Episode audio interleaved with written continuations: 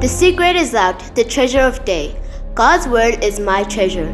I enjoy a good lost treasure story. There are lots of adventurous stories and movies about finding lost treasures in old mines, caves, and sunken treasure ships.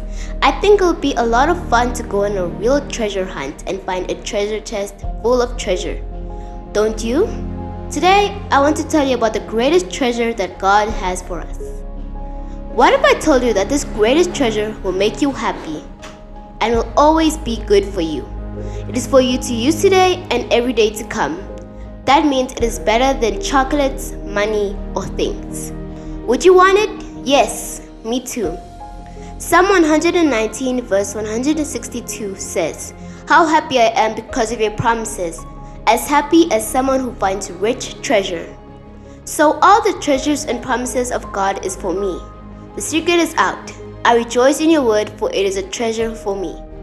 Join us every day as we share a treasure verse and a treasure fact to discover more about God's treasure for us. What do you need for this treasure hunt? Your Bible, of course, and the Secret is Out journal. Today's treasure fact is I will rejoice in God's word, for it is my greatest treasure. Are you ready for the Secret is Out treasure hunt? Follow our daily podcast for the next 10 weeks. Get the Secret is Out journal to write in every day. Every week, you can get the Secret is Out collectible cards in a treasure box activity to make and put in the treasure box for somebody. Let us pray. Thank you, Father God, for your word, for all your promises and blessings for me. Amen.